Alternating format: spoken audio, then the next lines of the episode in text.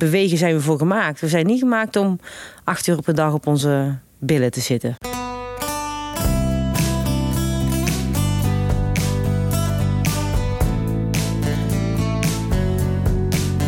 Van zitten wordt niemand fit. Dat weten we eigenlijk allemaal wel. Maar ondertussen wordt het bewegen ons, zeker in deze tijd, lastiger gemaakt. Op kantoor heb je nog een loopje naar de koffieautomaat. Of ga je even langs bij een collega om iets te overleggen. In een thuiskantoor is dat anders. De koffieautomaat staat een paar meter verderop in de keuken. En het overleg met een collega doe je via een beeldscherm. Voordat je het weet, zit je de hele dag in een slechte houding aan je beeldscherm geplakt.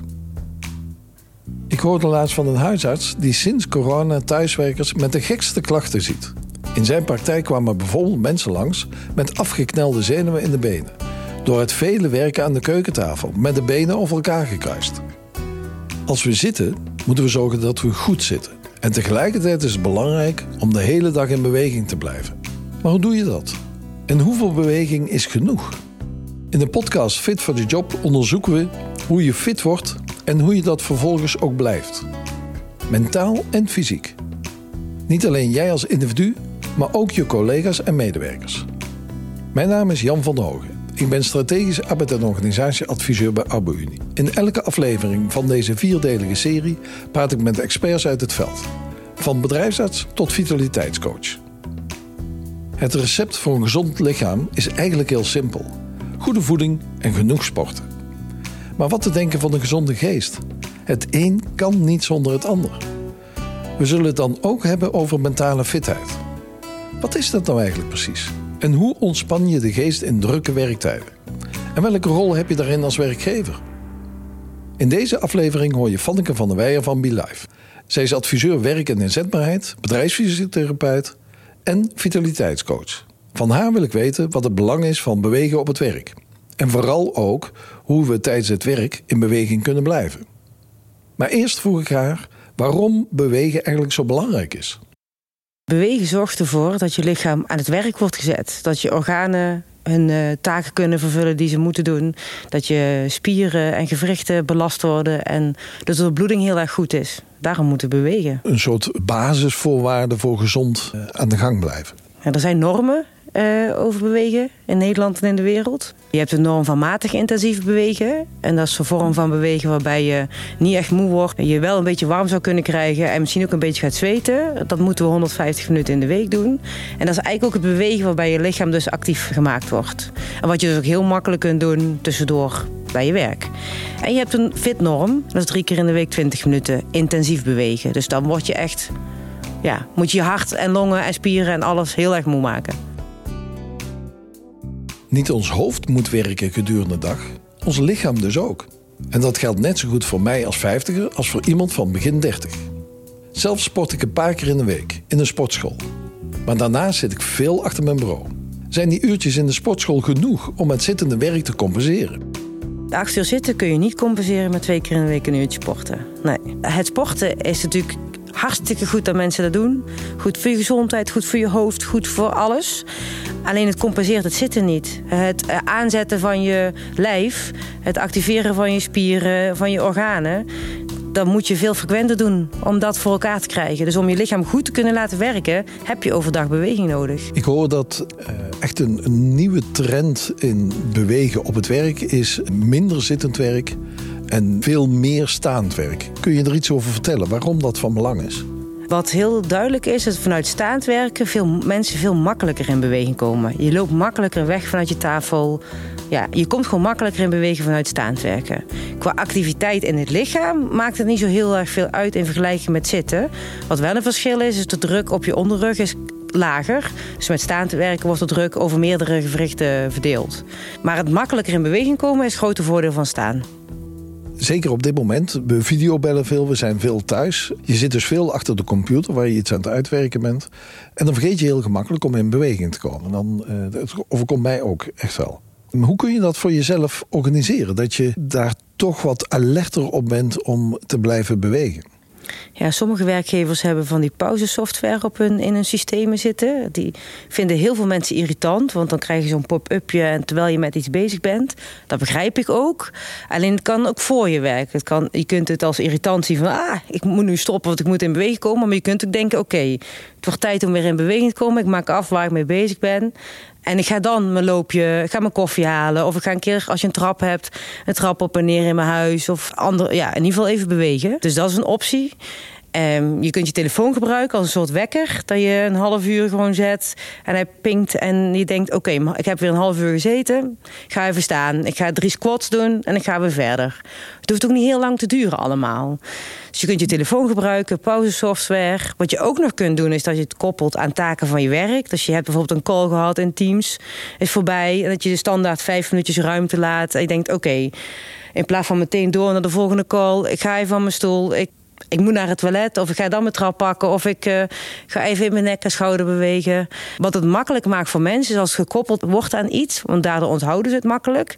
Als het niet in je systeem zit, is het namelijk heel moeilijk om te zeggen ik ga in één keer ieder half uur of ieder uur bewegen. Is ook gewoon heel moeilijk. Dus ergens aan koppelen ja, maakt het makkelijker.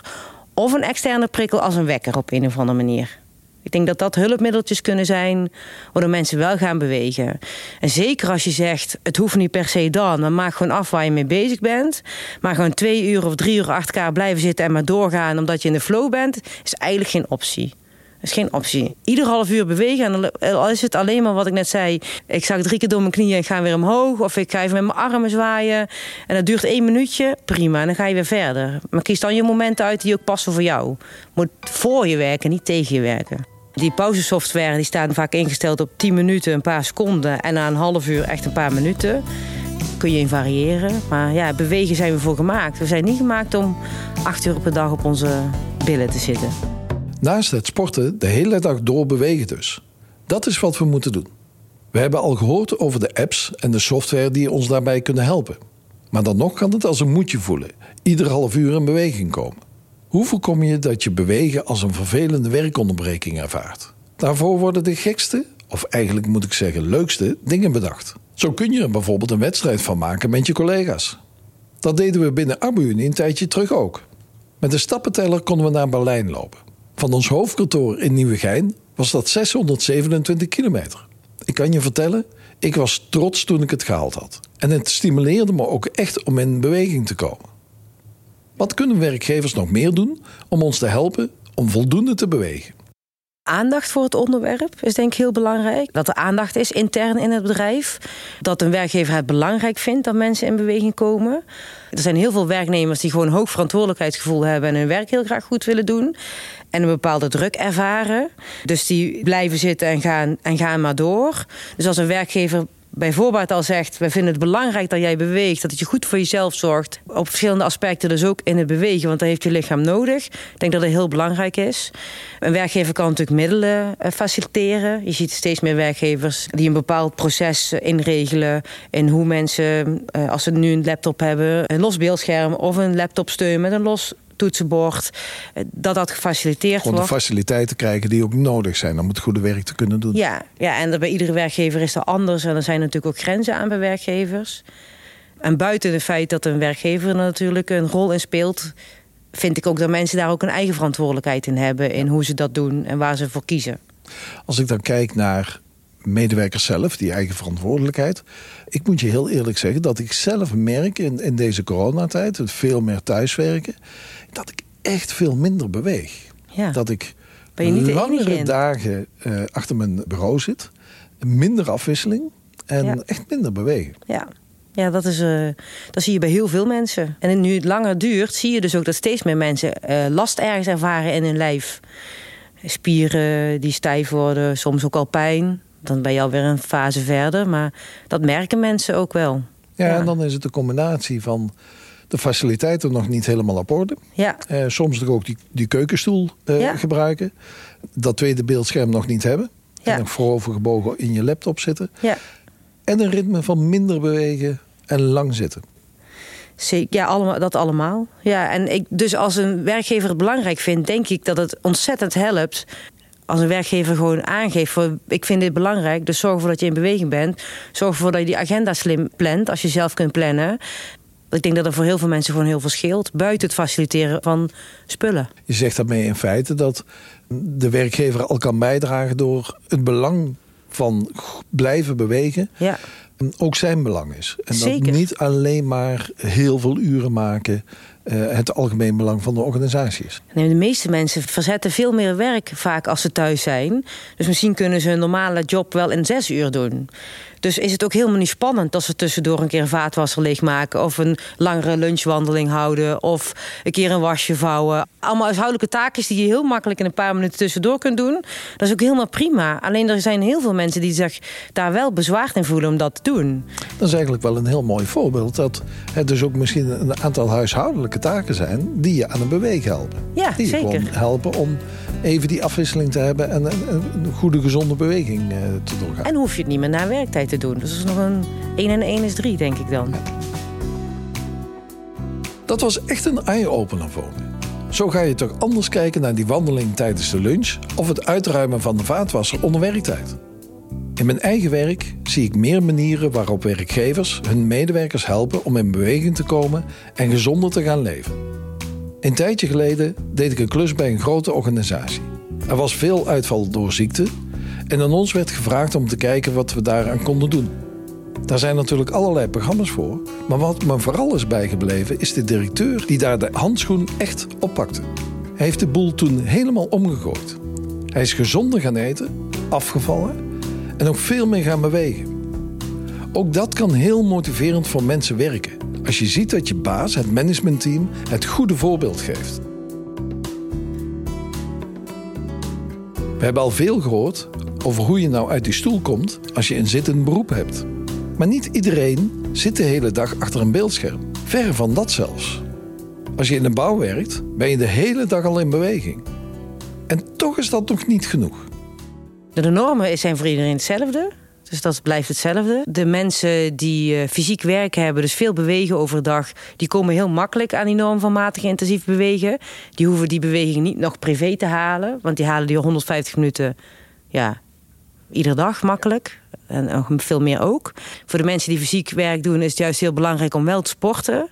Want hoe ouder je wordt, van nature wordt je spierkracht wordt minder. Je onderhoudt er wel een stukje op je werk, maar je werk is geen training, is geen sport. En dat wordt helaas wel door heel veel mensen zo gezien. Ik ben al acht uur druk bezig en dan ben ik moe en uh, heb ik toch lekker, ben ik toch lekker bezig geweest. Ja, dat klopt.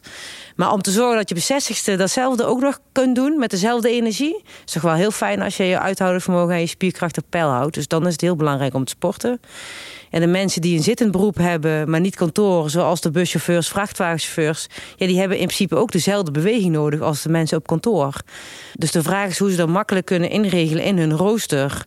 Hoe een buschauffeur op kan staan tussendoor, nek, schouder, armbewegingen. Dat kan, dat kan wel tussendoor, denk ik. Alleen het opstaan is wat lastiger, want je hebt natuurlijk je rooster waar je aan moet voldoen. Maar dan is het een beetje persoonsgebonden hoe, hoe die je dat persoon in het in kan bouwen in zijn ja. rooster om het ja. wel te blijven doen. Ja, want het bewegen is natuurlijk voor iedereen uh, heel ja, belangrijk. want je geeft ook heel duidelijk aan dat bewegen is ook belangrijk voor de duurzame inzetbaarheid. Dat je ook op je zestigste nog dat kunt doen wat je moet kunnen doen Zeker. voor je werk ja. en privé. Zeker, ja. Ouder worden, dat willen we allemaal het liefst zo fit en gezond mogelijk. Voldoende bewegen speelt daarbij een belangrijke rol. Vanneke heeft een praktische manier om mensen dat zelf te laten ervaren. In ouderdoms simulatiepak. Wat dat precies is, kan ze het beste zelf uitleggen. Dan krijgen mensen een verzwaard vest eigenlijk aan. Er zit 20 kilo aan gewicht aan vast. Plus braces om enkels en polsen en knieën. Ze krijgen oorkappen op, zodat ze minder goed horen. Ze krijgen een skibril op die we afgeplakt hebben, dus zicht is minder. Dus je wordt echt in één keer een stuk ouder. En dan moet je een circuitje af gaan leggen. En dan voelen mensen dus dat ze niet zo makkelijk kunnen bewegen. Dat het in beweging komen moeilijk is. Alles kost meer kracht en meer energie. Het is een heel simpel circuitje vaak hoor. Van een stoel opstaan, ergens overheen stappen, en weer teruglopen. Maar mensen zijn echt moe. En het idee erachter is door het pak dat je zegt: oké, je spierkracht wordt steeds minder, je conditie wordt minder, je gehoor wordt minder, je zicht wordt minder. Dat gebeurt allemaal als je ouder wordt. En wat heb je dan nu nodig om te zorgen dat je dan ook nog steeds energie hebt en de dingen kunt doen die je graag wil doen? Ja, dat heeft ook een stukje sporten te maken. Dus een stukje conditie, een stukje spierkracht op peil houden. Dat is om een stukje inzicht te geven. Een hele praktische wake-up call dus voor mensen. Om, om, te beseffen van wacht even, ik moet nu in beweging komen. Om het later makkelijker te hebben. Dat is wel een hele mooie manier om het belang van bewegen echt te ervaren. Een groot deel van Vannikes werk is te proberen het gedrag van mensen te beïnvloeden. Ze geven workshops en trainingen en begeleidt mensen bij individuele trajecten om hun leefstijl te verbeteren, zodat ze fitter worden.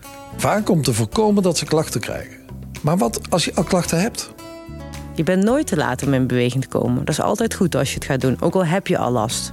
Ik denk dat het vaak de klachten komen vooral omdat mensen te weinig bewegen. En niet per se alleen omdat ze slecht zichten. Daar wil ik er nog wel even bij zeggen. Omdat ik genoeg mensen ken die op kantoor er ook als een zoutzak bij zitten en nooit klachten hebben, omdat ze genoeg bewegen. Omdat ze met een half uur zitten al denken, ik moet in beweging komen. Die hebben gewoon geen zitvlees. Die mensen krijgen bijna geen klachten in hun nek, schouder, armregio. Dus de klachten die gerelateerd zijn aan beeldschermwerk. Dus het is nooit te laat, dat is één. Als je echt pijn hebt, dan zou ik advies inwinnen. Dan zou ik naar een fysiotherapeut gaan en zeggen van... Joh, ik heb deze klachten, wat kan ik doen om daar weer van af te komen? Je kunt natuurlijk dan ook kritisch kijken... hoe, hoe is mijn thuiswerkplek? Kan ik daar iets verbeteren? Wat doe ik nu aan bewegen? Er zijn heel veel oefeningetjes te vinden op internet... waar je iets mee kunt gaan doen. En dan kun je gewoon weer de last weer wegkrijgen. Het is dus een goede stoel en een goede faciliteiten is absoluut belangrijk. Maar het is belangrijker om simpelweg met regelmaat te bewegen en in beweging te blijven. Ja. We hebben het nu gehad over bewegen tijdens het werk. Maar wie echt fit wil zijn, ja, dan moet je ook voldoende naast je werk doen. Hoe kunnen werkgevers en leidinggevenden daarin helpen? Of is dat toch ook een verantwoordelijkheid van de medewerker zelf? Het is zeker een verantwoordelijkheid van de medewerker zelf. Want ik neem aan dat iedereen het belangrijk vindt dat ze gezond zijn en gezond blijven. Dat zit bij jezelf. Hoe kan een werkgever daarin helpen? Je ziet verschillende manieren van helpen bij werkgevers. Wat ik zie dat mensen korting krijgen op fitnessabonnementen. Sommige grote werkgevers hebben een sportruimte in huis. Nadat daarvan is, dan zie je vooral de mensen naartoe gaan die al heel sportief waren. Dan trek je niet de mensen mee die sporten echt helemaal niks vinden. Communiceren over het onderwerp, het belang eraan hechten en hoe belangrijk het is voor de werkgever. Dat denk ik blijft gewoon een belangrijke basis hierin. Wat ik bij mezelf merk, en het kost mij best wel moeite soms om over die drempel heen te gaan. Dan heb ik een drukke dag achter de rug. En dan is de bank wel heel verlokkelijk eh, om daarin te blijven hangen. En toch, als ik daar wel naartoe gegaan ben en ik heb mezelf echt even ingespannen, het doet mij ook mentaal iets. Ik, ik voel me echt prettiger op dat moment dat ik wel ben gaan sporten. Ja. Herken je dat? Jazeker. Fysieke inspanning geeft ontspanning mentaal. Dat is, dat is een feit. Ja. Dus mensen die heel moe thuiskomen van hele drukke baan... waarbij je heel de dag achter uh, je computer hebt gezeten... zijn mentaal uh, belast. En dan is het heel fijn door je lijf gewoon even uit te putten... dat je je ontspanning uh, kunt krijgen, fysiek en mentaal. Bewegen is dus altijd goed. Of je dat op dit moment al veel of weinig doet. En het kan ons dus helpen om te weten waarom we het doen. Niet omdat we nu al pijn hebben of ergens last van, maar juist preventief, zodat we fit voor de job blijven, ook als we ouder worden. Het stimuleert mij in ieder geval om ook na een lange werkdag toch naar de sportschool te gaan.